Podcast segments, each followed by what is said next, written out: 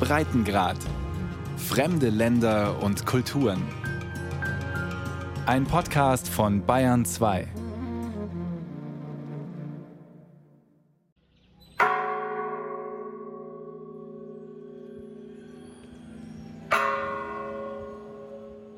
Eine Kirche, eine Bar, eine Tankstelle. Viel mehr gibt es nicht in Siete de Abril, einer kleinen Ortschaft mit guten 900 Einwohnern in der Provinz Tucumán, fernab im einsamen Norden Argentiniens. Die Gleise der Eisenbahnlinie, an der das Dorf einst gegründet wurde, sind längst vom Rost befallen und mit Gras überwuchert. Niemandem fiel auf, dass etwas nicht stimmte mit Lucia, bis sie über Bauchschmerzen klagte. Auf der Krankenstation stellte man fest, das elfjährige Mädchen ist schwanger, im vierten Monat. Sie wurde vergewaltigt vom Lebenspartner der Großmutter, erzählt Sol, ihre Mutter. Beide Namen wurden zum Schutz geändert. Eh, Sie sagte mir, Mama, dieses schlimme Ding, das der Alte in mir gelassen hat, das möchte ich nicht, mach das weg. Und sie schlug sich. Da bat ich Gott und die heilige Jungfrau um Vergebung und sagte, ich möchte auch, dass eine Abtreibung gemacht wird. In Argentinien sind Abtreibungen in solchen Fällen eigentlich legal und das schon seit 1921. Doch für Lucia beginnt damals Anfang 2019 ein Martyrium. Ärzte verweigern sich, den Eingriff vorzunehmen, Behörden stellen sich quer.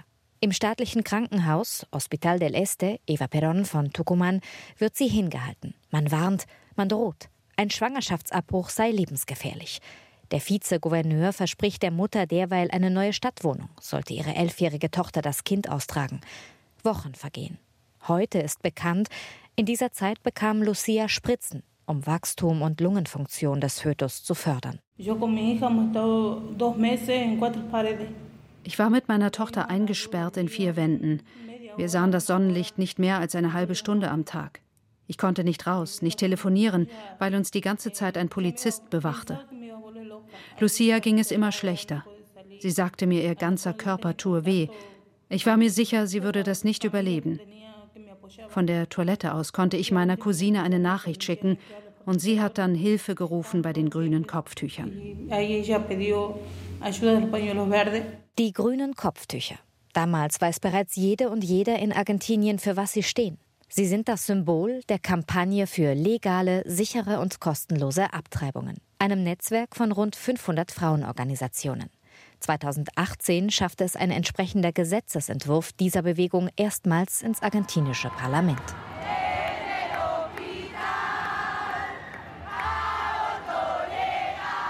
Es begann eine monatelange Debatte, die Argentinien verändert hat, sagt die auf Genderfragen spezialisierte Psychologin und Gesundheitsexpertin Carlota Ramírez. 2018 ist der Moment, in dem aus dem grünen Kopftuch ein grünes Meer wird, also eine massive und generationenübergreifende Bewegung. Das hat eine Vorgeschichte, nämlich die Mobilisierung Ni Una Menos, die bereits im Jahr 2015 entstanden ist. Es war die Reaktion auf eine Serie brutaler Femizide. Daraufhin gab es einen massiven und kollektiven Aufschrei. Zehntausende protestierten auf der Straße. Das war ein Wendepunkt. Ni una menos. Auf Deutsch bedeutet das keine weitere Frau weniger. Gemeint ist keine ermordete Frau mehr. Morde an Frauen aufgrund ihres Geschlechts werden als Femizide bezeichnet. Das Sichtbarmachen dieser Gewalt führte auch zu einem neuen Blick auf das Abtreibungsverbot. Das Thema, das jahrelang ein Tabu war, kam auf die Agenda. Das von dem Frauennetzwerk initiierte Gesetz sollte Abtreibungen bis zur 14. Schwangerschaftswoche legalisieren. Doch es scheiterte. Und zwar an den Stimmen der Senatoren aus dem konservativen und tief katholisch geprägten Norden. Allen voran Tucumán. Die Regionalregierung hatte die Provinz damals offiziell zu Pro-Vida erklärt, zur Lebensschützerprovinz. Religiöse Gruppen protestierten auch vor dem Krankenhaus, in dem Lucia lag. Die private Ärztin Cecilia Usset, die gemeinsam mit ihrem damaligen Mann, ebenfalls ein Arzt, schließlich gerufen wurde, wollten sie nicht durchlassen. Der Fall Lucia war so irrsinnig. Er machte deutlich, wie sich Politik und Behörden den Körper einer Elfjährigen zu eigen machten, deren Leben ganz offensichtlich keinen der angeblichen Lebensschützer interessierte.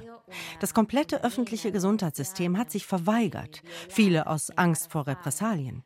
Das hatte nichts mit der christlichen Lehre zu tun. Es ging um Macht. Die Kirchen, die katholische und die evangelikalen, haben hier großen Einfluss. Sie besetzen Posten, beeinflussen die Regierenden, die Gesetzgeber und die Justiz. Lucia ist inzwischen in der 23. Schwangerschaftswoche. Für eine Abtreibung ist es zu spät. Ein verfrühter Kaiserschnitt wird vorgenommen. Das Kind stirbt kurze Zeit später. Und die Ärzte werden des Mordes angeklagt. Ohne den Druck der Bewegung der grünen Kopftücher und die Presseberichte wären wir im Gefängnis gelandet. Aber der Fall sorgte für einen Aufschrei, weil er die Willkür so deutlich machte. Das hat eine zentrale Rolle gespielt für einen neuen Anlauf zur Legalisierung von Abtreibungen.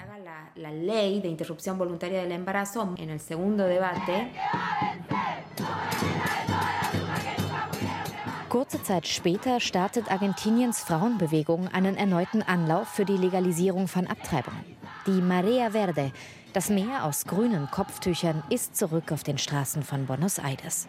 Und die Ende 2019 neu gewählte Regierung von Präsident Alberto Fernandez stellt sich offiziell hinter die Forderung.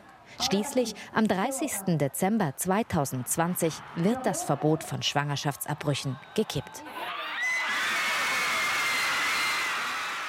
Zehntausende feiern auf der Straße, umarmen sich, Tränen fließen. Dass ausgerechnet Argentinien, die Heimat des Papstes, zum ersten großen Land Lateinamerikas wird, das Abtreibungen legalisiert, hat Signalwirkung für die gesamte Region. Prophezeite die Soziologin und Mitbegründerin des Kollektivs Ni Una Menos, Veronica Gago, schon damals. Es un logro, digamos, que va a cambiar también la percepción de lo que significa wir erleben das als Erfolg unserer Frauenbewegung. Trotz aller Rückschläge haben wir immer weiter gekämpft, auf der Straße, über Generationen. Das ist von großer Bedeutung in einer Zeit, in der wir erleben, wie eine fundamentalistische Rechte gemeinsam mit den Kirchen versucht, die Uhr zurückzudrehen und Rechte einzuschränken. Wir bekommen Nachrichten von Frauenbewegungen aus der ganzen Welt, wie wichtig unser Kampf hier für ihre eigenen Kämpfe ist. In keiner Region weltweit ist das Verbot von Abtreibungen so verbreitet und weitreichend wie in Lateinamerika. Am striktesten ist die Gesetzgebung in Mittelamerika und der Karibik. Und doch ist in den vergangenen Jahren etwas in Bewegung geraten auf dem erzkonservativen Kontinent. Im September vergangenen Jahres hat Mexikos oberster Gerichtshof Abtreibungen entkriminalisiert. Kolumbiens Verfassungsgericht folgte. Abtreibungen bis zur 24. Schwangerschaftswoche gelten nicht mehr als Verbrechen. Das Nachbarland Ecuador lockerte zumindest das strikte Verbot und auch in Chiles neuer Verfassung soll die Legalisierung verankert werden. Lateinamerikas Frauenbewegung rüttelt an verkrusteten Strukturen. Doch das Thema bleibt hoch umstritten. Nachdem das oberste Gericht das Urteil verkündet hatte, wonach Abtreibungen keine Straftat mehr darstellen, hetzte der Priester Lázaro Hernández während eines Gottesdienstes vor seiner Gemeinde im nördlichen Bundesstaat Coahuila. Die Abtreibung wurde legalisiert. Wir töten damit die Kinder, die uns stören. Die Kinder können sich nicht dagegen wehren. Warum töten wir nicht die Mutter? Sie wird der Gesellschaft auch nichts mehr nützen. Eine Frau, die abgetrieben hat und möglicherweise als Folge nie Kinder kriegen wird, bringt nichts mehr. Zwar gelten Abtreibungen in Mexiko nicht mehr als Straftat, doch in der Praxis geht die Diskriminierung der Frauen weiter. Alette möchte Abhilfe schaffen. Sie und ihre Kollegin Alejandra arbeiten als Abtreibungsbegleiterinnen in Colima im südöstlichen Bundesstaat Veracruz. Ihren vollständigen Namen wollen die beiden lieber nicht nennen. Sie begleiten Betroffene, die bis zur zwölften Woche selbst einen Schwangerschaftsabbruch mit Medikamenten vornehmen wollen, berichtet Alette. Die Frauen kontaktieren uns über die sozialen Netzwerke. Darüber erhalten sie eine Telefonnummer. Sie schreiben uns eine Nachricht. Wir öffnen dann eine WhatsApp-Gruppe mit zwei Begleiterinnen und erarbeiten einen Plan nach ihren Bedürfnissen, je nachdem, in welchem Monat sie sind. Voraussetzung ist, dass sie uns ein Ultraschallbild vorlegen. Die Frauen nehmen rezeptfreie Medikamente. Eines davon ist Misoprostol, das eigentlich bei Magengeschwüren eingesetzt wird, dessen Wirkung jedoch auch ein Ende der Schwangerschaft bewirken kann, die Ausstoßung des Fötus. Die Dosierung erfolgt über eine Empfehlung der Weltgesundheitsorganisation WHO, sagt Alejandra. Wir begleiten die Frauen so lange, bis wir sicher sind, dass es keine Reste vom Fötus mehr im Körper gibt. Danach lösen wir die WhatsApp-Gruppe auf. Viele Frauen seien verunsichert. Gerade deswegen sei der engmaschige Kontakt zu den Begleiterinnen sehr wichtig. Alejandra und Alette bitten sie um Fotos und Videos. Eh, die Frauen reagieren teils sehr stark auf die Medikamente. Da sind sie natürlich erschrocken. Sie bekommen Fieber, Schüttelfrost, teilweise starke Blutungen. Sie sind dann verängstigt und gehen ins Krankenhaus. Wir sagen ihnen dann, geht nicht. Dort werden sie dir Medikamente geben, damit der Fötus erhalten bleibt. Alejandra und Alette bilden sich regelmäßig fort, unter anderem in einer Klinik, in der Schwangerschaftsabbrüche vorgenommen werden. All das machen sie ehrenamtlich. Gerade weil das Thema Abtreibung nach wie vor ein gesellschaftliches Tabu in Mexiko ist, hätten viele Frauen ein großes Bedürfnis zu reden, erzählt Alette. Sie erzählen uns ihre ganze Geschichte, dass sie vergewaltigt wurden, dass ihr Mann sie misshandelt hat. Es meldeten sich Frauen nicht nur aus ganz Mexiko, sondern auch aus Mittelamerika, aus Ländern, in denen das Abtreibungsrecht noch strikter ist. Selbst Frauen aus dem US-Bundesstaat Texas, in dem die Abtreibungsregeln verschärft wurden, suchen mittlerweile Hilfe bei den Abtreibungshelferinnen im Nachbarland. Doch die Frauenbewegung fordert nicht nur das Recht auf Schwangerschaftsabbrüche, sondern auch generell das Ende der Gewalt gegen Frauen. In Iztapalapa, dem bevölkerungsreichsten und ärmsten Stadtteil in der Peripherie von Mexico City, streift Ara sich eine Windjacke über. Ihre Haare hat sie zu einem Dutt hochgesteckt. Ein rotes geknotetes Tuch hält die Strähnen zurück. Es ist bereits dunkel draußen. Ihre goldenen großen Kreolen und die Kette, die sie um den Hals trägt, legt sie ab, bevor sie die Wohnung verlässt. Wenn man hier so auffällig rumläuft, geht man immer ein Risiko ein, dass man überfallen und beklaut wird. Wir Frauen sind leichte Beute, hier jedenfalls. Die 26-Jährige dreht mit ihrer Mutter Araceli und dem kleinen Hund eine Runde durch das Viertel. Sie überqueren eine große Straße, die gesäumt von Laternen ist. Die wurden vor einiger Zeit neu aufgestellt, erzählt Ada. In großen roten und schwarzen Lettern steht auf einer weißen Mauer geschrieben: Sexuelle Belästigung und Gewalt gegen Frauen ist eine Straftat. Beschwerden können unter 911 abgegeben werden. Und daneben gewaltfreie Straße für Frauen. Ada zieht spöttisch ihre Mundwinkel nach unten. Klar, hier ist jetzt alles beleuchtet, das sieht man. Aber wie viele Anzeigen von Frauen werden verfolgt? Wie oft wird den Tätern auch der Prozess gemacht? Diese Gegend hier nennt sich Frentes, also Fronten. Wenn man Taxifahrern sagt, bringen Sie mich dorthin, würden die meisten ablehnen. Drei junge Männer kommen Ada und ihrer Mutter entgegen. Sie mustern die beiden Frauen von oben bis unten. Ada weicht den Blicken nicht aus. Die Strategie würde ihr helfen, sagt sie. Zweimal wurde die 26-Jährige in den vergangenen Jahren überfallen. Sie wurde glücklicherweise nur beklaut. Öffentliche Verkehrsmittel nimmt sie nachts nicht mehr, das sei zu gefährlich. Araceli López Maciel holt ihre 26-jährige Tochter, wenn möglich, auch noch um 1 Uhr nachts von der Arbeit in einem Café ab. Me hace sentir muy vulnerable.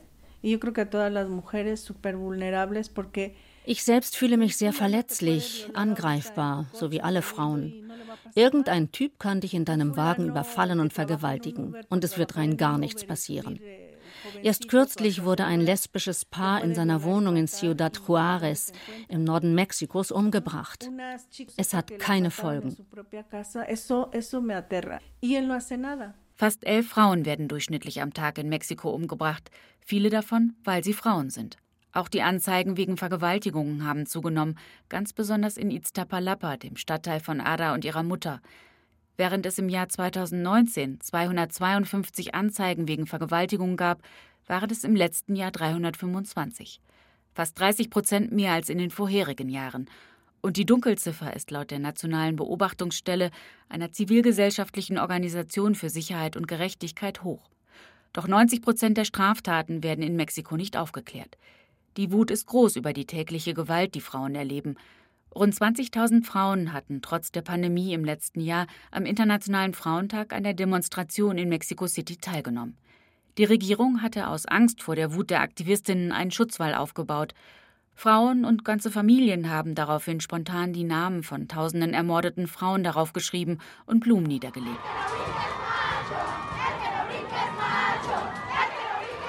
Am Rande der Proteste kommt es im schwarzen Block der feministischen Bewegung auch zu Ausschreitungen.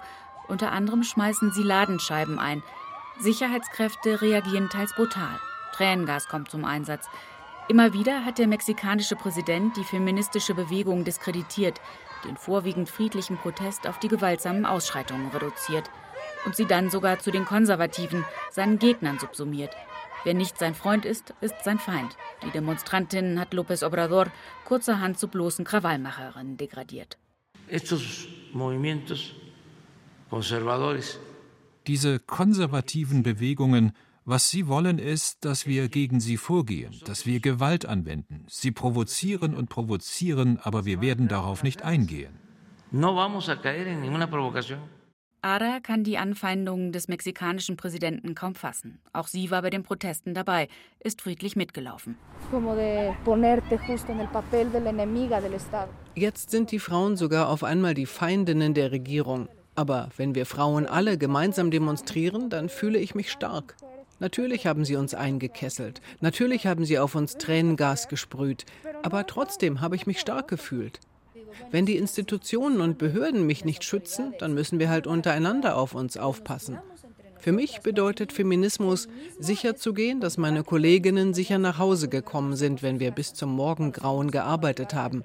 Wir Frauen brauchen solche Netzwerke, aber wir brauchen sie auch auf einer öffentlichen, politischen Ebene.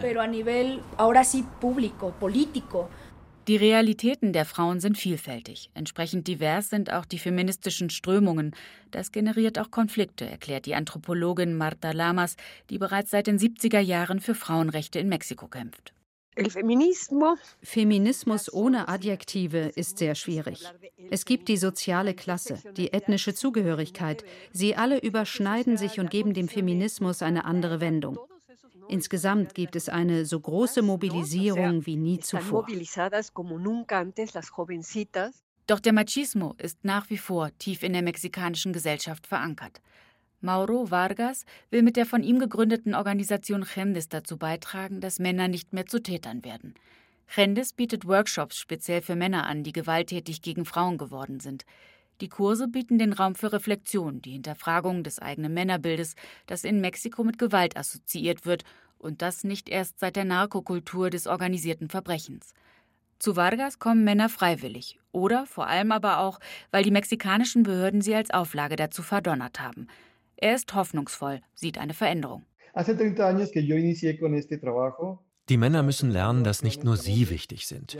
Vor 30 Jahren haben alle über mich gelacht. Als Verräter und Schwuchtel wurde ich bezeichnet. In den 90er Jahren hätte ich nie zu träumen gewagt, dass es mal ein Gleichstellungsgesetz geben wird. Es ist mittlerweile zumindest Teil des Bewusstseins, dass für eine gleichberechtigte Welt auch über das, was Männlichkeit bedeutet, nachgedacht werden muss. Eine Debatte ist sicherlich ins Rollen gekommen. Doch solange die Gewalt gegen Frauen nicht durch Gerichte geahndet wird, wird sich so schnell nichts ändern. Zurück in Argentinien.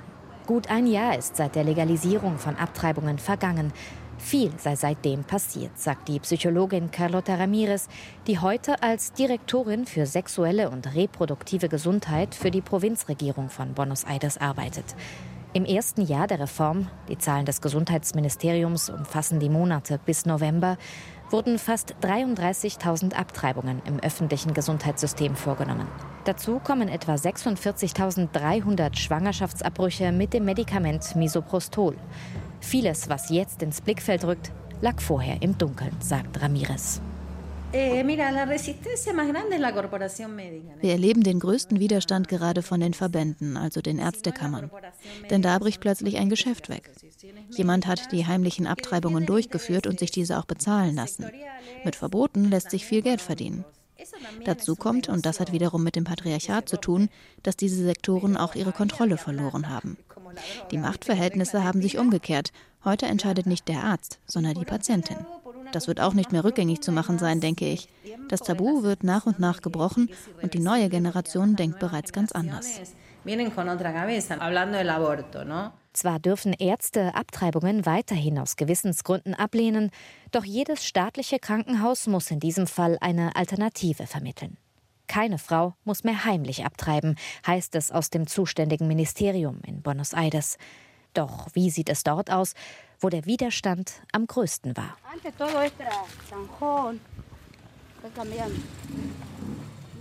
Unterwegs in der Region Tucumán, im Barrio Trulala von Alberdi, einem Armenviertel in der Provinzhauptstadt San Miguel. Einfache Ziegelbauten ducken sich entlang der stillgelegten Eisenbahnschienen, dazwischen staubige Wege. Ein Pferdekarren fährt vorbei. Es gebe nach wie vor viele Unsicherheiten, doch seit der Legalisierung gebe es ein Vorher und ein Nachher, sagt Adriana Rodriguez. Sie gehört der sozialen Bewegung Frente Popular Dario Santillan an, war als sogenannte Gesundheitskoordinatorin schon früher Anlaufstelle für Frauen, die Hilfe brauchten. Vor dem Gesetz war es sehr schwierig. Wir hatten Frauen, die gestorben sind nach verpfuschten Abtreibungen. Es war ungemein schwer, an Medikamente wie Misoprostol zu kommen, weil die Preise willkürlich in die Höhe schossen. Jetzt ist es legal. Die Medikamente sind kostenlos. Du kannst ins Krankenhaus gehen und dort müssen sie dir helfen. Aber wir müssen weiterhin ganz schön rudern, die Frauen aufklären, sie begleiten, mit den staatlichen Stellen sprechen, dranbleiben, weil die Ärztin sie doch nicht behandelt hat. Es ist ein Prozess, aber wir begleiten ihn. Die Debatte habe im Viertel etwas in Bewegung gesetzt, sagt Rodriguez. Die Bewohner sind oft aus ländlichen Regionen zugezogen, wo sozialer Konservatismus und Glauben noch einmal stärker verankert sind als in den Städten. Eh, die katholische Kirche, die Evangelikalen, Pfingstkirchen, Mormonen, hier sind alle. Dazu kommt der Machismo. Die Männer, die kommen und sagen, die Frauen müssen all die Kinder gebären, die wir ihnen machen. Der erste Schritt war, das Tabu zu brechen, Gespräche, Räume anzubieten. Oft schweigen die Frauen in der Öffentlichkeit. Danach rufen sie uns im Privaten an. Es sind kleine Schritte. Rodriguez trägt das grüne Kopftuch um den Hals und ein lila T-Shirt mit der Aufschrift Feminismo Popular. Übersetzen kann man das vielleicht so: Feminismus des einfachen Volkes. Es seien auch die vielen Krisen, die die Frauen hier zusammengeschweißt haben, glaubt Rodriguez. Der Feminismus ist alles für mich. Auch die Gewalt zu sehen, die wir immer als etwas Normales akzeptiert haben. Martha, meine Mutter, wuchs als Waisenkind auf, wurde vergewaltigt, bekam sechs Kinder, zog sie allein groß. Feminismus ist für mich ein kollektiver Kampf. Er hat mich gelehrt, dass wir uns organisieren müssen. Wie im Fall Lucia das elfjährige Kind, das erst vom Lebenspartner der Großmutter vergewaltigt, dann beinahe gezwungen wurde, Mutter zu werden. Hätte die Bewegung der grünen Kopftücher nicht eingegriffen. Lucia geht heute in San Miguel auf die Schule. Ihr gehe es gut, sagt die Mutter. Ihr Vergewaltiger wurde zu 18 Jahren Gefängnis verurteilt.